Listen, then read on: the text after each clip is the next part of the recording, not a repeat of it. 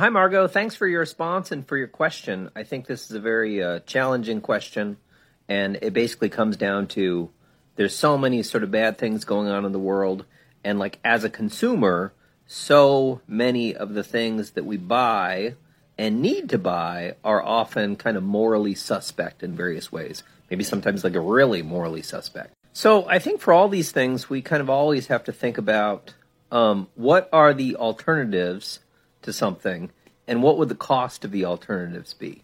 So I think you mentioned phones. You know, phones have like objectionable materials in them. But what if you got rid of your phone? If you got rid of your phone, that would be a big loss, an important loss. And I, I don't know if there's like ethical phone. About clothes, I guess we often don't have to buy new clothes, so that's kind of a good alternative. But sometimes it can take a long time finding good used clothes. So maybe it's more efficient to just buy new. It can be complicated. I wish I had set this for more time. Shortcast Club